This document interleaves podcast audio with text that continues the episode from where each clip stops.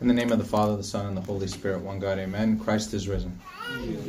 This is the fourth Sunday after the Holy Resurrection, after which we, the church celebrates the Holy 50 days. Uh, today's gospel reading starts with a reminder that Christ is the light of the world.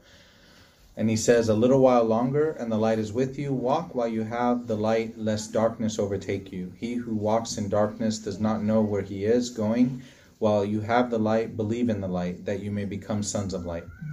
Christ often reminds us that He is the light of our our life, the light of the world, and uh, the the light by which we walk along the path.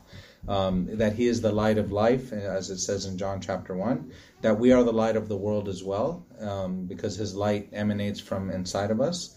Uh, that we must shine in the world and glorify uh, our Father who is in heaven through, of course, our actions and, and the things that we say and, and how we conduct our life.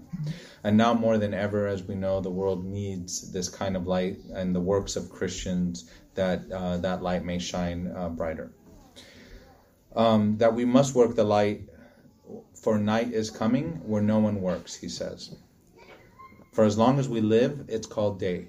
But the time is coming, of course, when we keep that day uh, as a reminder in front of us that our time here on earth is, is short. The things that we receive from God is temporary, and it will be asked of us on how we use the, the things we gave, uh, that He gave us, especially our life that He gave us. So the, that day is now, that is the day that we should work. Uh, here we're asked to believe in the light and walk in the light. As St. Cyril of Alexandria says, we belong to Christ and to the Father. We become children of the Father when by faith in Christ we receive the Father who is in light. Then we too will be called the children of light and the children of God. Walking in the light, of course, means that we have faith in Christ. His faith that we have, the gift of faith that we receive, that is the light that kind of guides us throughout the uh, throughout our journey in life that we call uh, this path of uh, the, this life that this temporary and that indeed indeed has a journey that will end with a goal at the end. So today I'd like us to focus on one verse uh, of today's uh, gospel reading, uh, which is about the rulers who came to actually believe in Christ. So they saw the works that Christ did and they believed in him. Even when a lot of the people in that area did not believe, the rulers, it says, did believe and but they would not confess Christ because they were afraid of uh, those in power that would put them out of the synagogue. So when Christ did a lot of miracles, it was always for the one intent. It wasn't for the intent of showing off or doing some kind of uh, eye eye raising events that we should just all be amazed. It was always for a purpose, and that purpose, of course, was to reveal His Father and to reveal the Father for us to also see Him as well, because he who sees Christ also sees the Father. So it was always with the intent to increase in faith, to have a, a, lasting change on our life, that we can improve our conduct and have a real change, and to cleave to Him, to hold on to Christ, and to hold on to our Father who does such wonders. But our Lord's miraculous deeds were not always met with the desired outcome that He wanted to reveal the Father. Even though they believed at one point, it still didn't have the end result. So when we look at the Gospels, uh, many times where people struggled with the faith and, and how they struggled with um, what Christ did, right? The miracles that he did. Oftentimes they treat him, even though they believed in him, they treated him like a genie in the bottle, right? That he would give them all the worldly needs that they that they wanted uh, just as in the case of the five, the miracle of the five loaves and two fish, how the people just wanted to follow him to make him king, an earthly king, and to provide for them the uh, the daily uh, needs that they needed. Oftentimes they treated they they uh, treated him with like uh, fear, right, um, or envy. They threatened him because of the following that he would attract uh, because of his miracles. Like when he raised, rose the dead, a multitude followed him. So many people, even though they believed in the miracle, they were very envious, and that kind of took away their faith. Um, some turned away after the, uh, the the verses about the Eucharist, right? They couldn't deal with the Eucharist and, and what it meant. And some turned away because they were not willing to change their lives, as in the case of the rich man who came to Christ asking, What should I do? He believed. He believed and heard his sermons and watched his miracles and wanted to even become a follower of Christ and asked what he should do. But when Christ told him that he has to give to the poor, he would not do so and, and turn back. So in today's reading, we see that Christ performed many signs and wonders among the people, and many believed.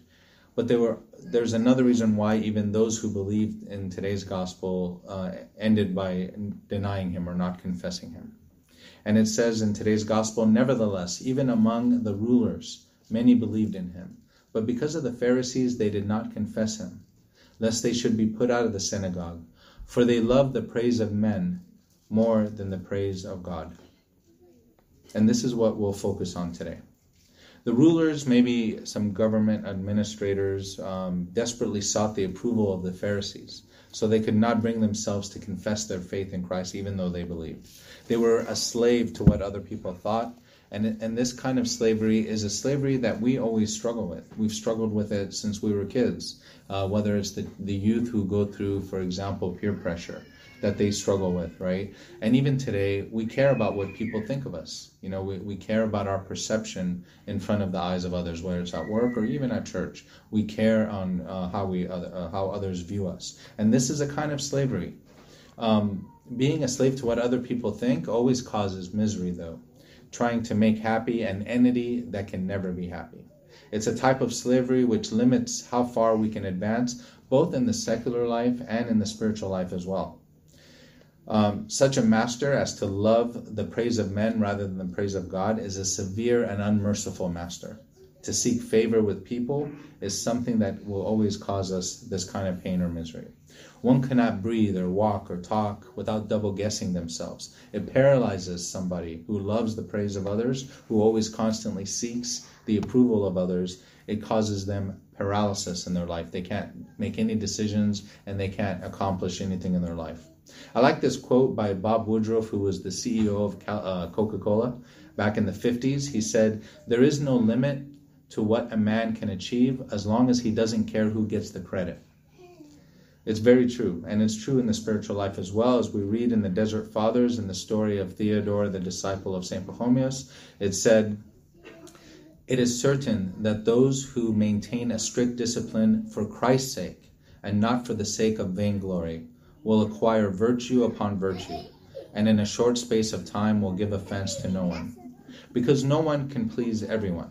It's impossible. Every multitude has an independent mind and comes to their own conclusions, and oftentimes, without the proper information, they, they come to a conclusion. Whatever you decide is going to offend somebody.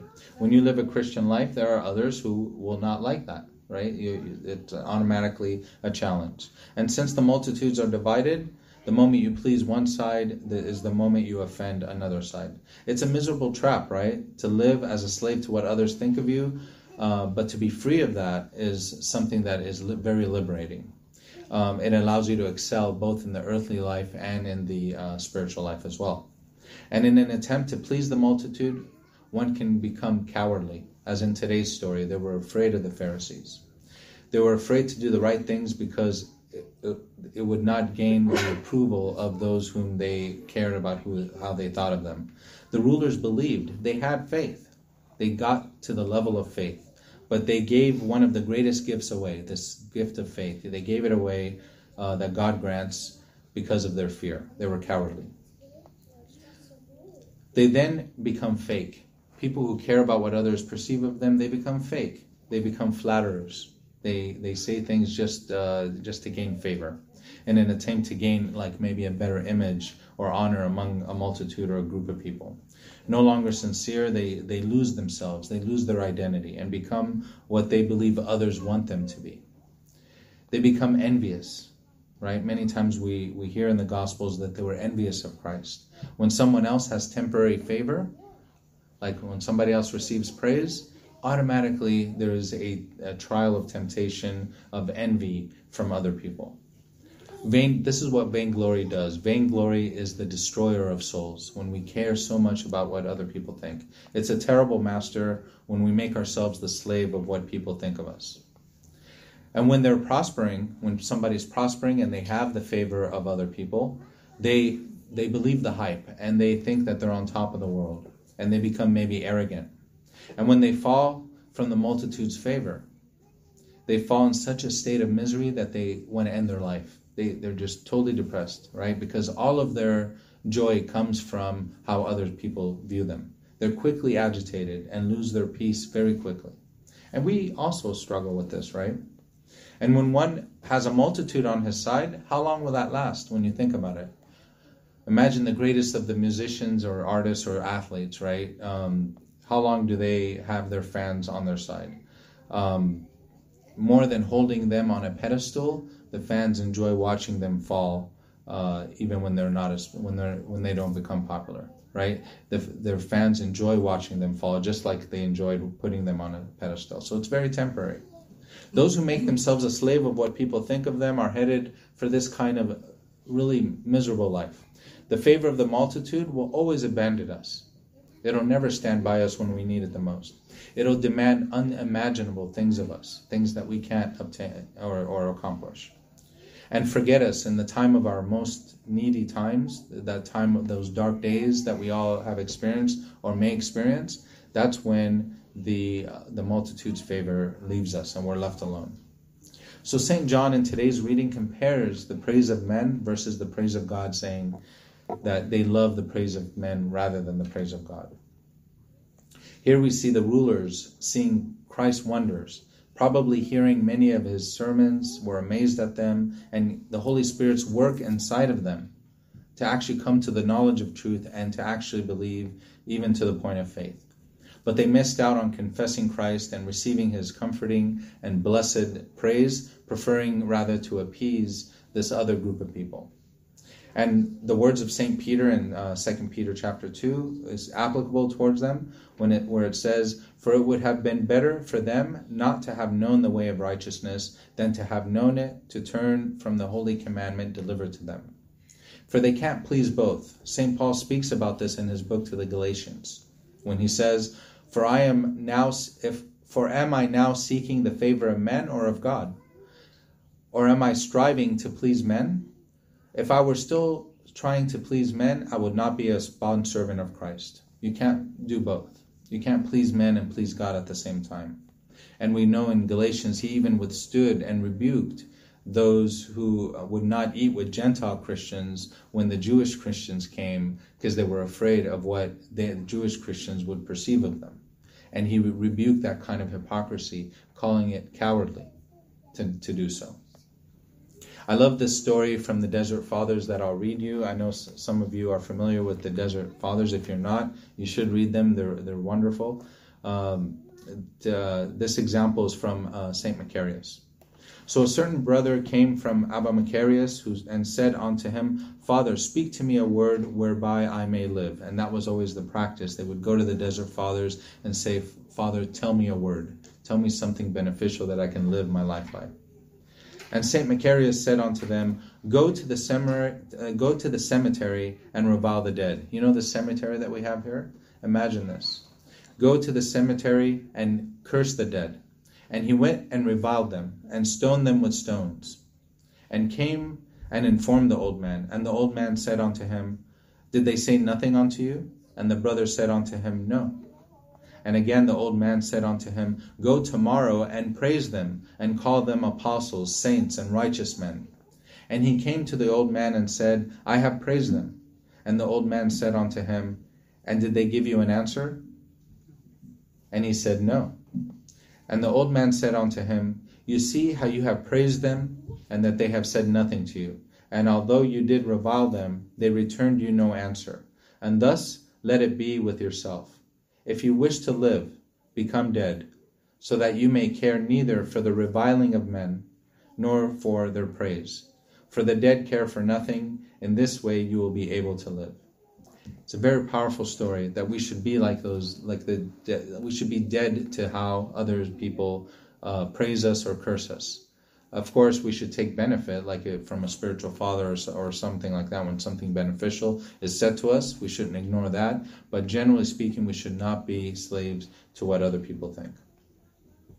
But there is, on the flip side, there is a thing called the praise that comes from God, and that we that we should run after. That's what we should seek and cleave to. The Scripture gives hints as to what that may be like, the praise that would come from God. We read in Psalm 91 in the sixth hour, which says, Because he has set his love upon me, therefore I will deliver him. I will set him on high because he has known my name. He shall call upon me, and I will answer him. I will be with him in trouble. I will deliver him and honor him. With long life I will satisfy him and show him my salvation.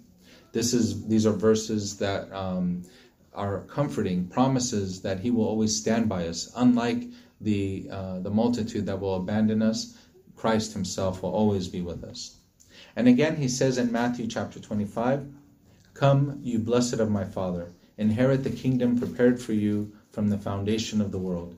These are the words we need to seek. These are the words we need to uh, make sure that our conduct in our life appeases the Father who will give us these blessed words. May we all hear such praise coming from the King of glory. So let's seek that everlasting glory and favor that comes from God, not from men, because God desires to honor us in the eyes of other people, not just in his own eyes, but also he wants to honor us in the eyes of other people, in the eyes of angels, and even in the eyes of our enemies who always seek to make us fall. He wants to give us that honor. He gives us more precious and joyous gifts than any multitude can ever give. So let's look through God's eyes, not the eyes of other people. He sees us as we are and still loves us. He'll never abandon us and rejoices when we're lifted up and we receive honor. There are few who share the mind of God that actually rejoice when other people are in honor or other people are lifted up. Usually the first thing is envy, even maybe within us. When somebody else has something that's honorable attached to them, automatically we have envious thoughts and maybe envious words that come out of our mouth. But our Lord is not like that. He rejoices in our in our um, honor, and so do His saints as well. They rejoice in the honor of others. So may God grant us to, the strength to walk in the light as He commanded us, that the true light which enlightens every man that comes into the world, to whom be glory forever. Amen.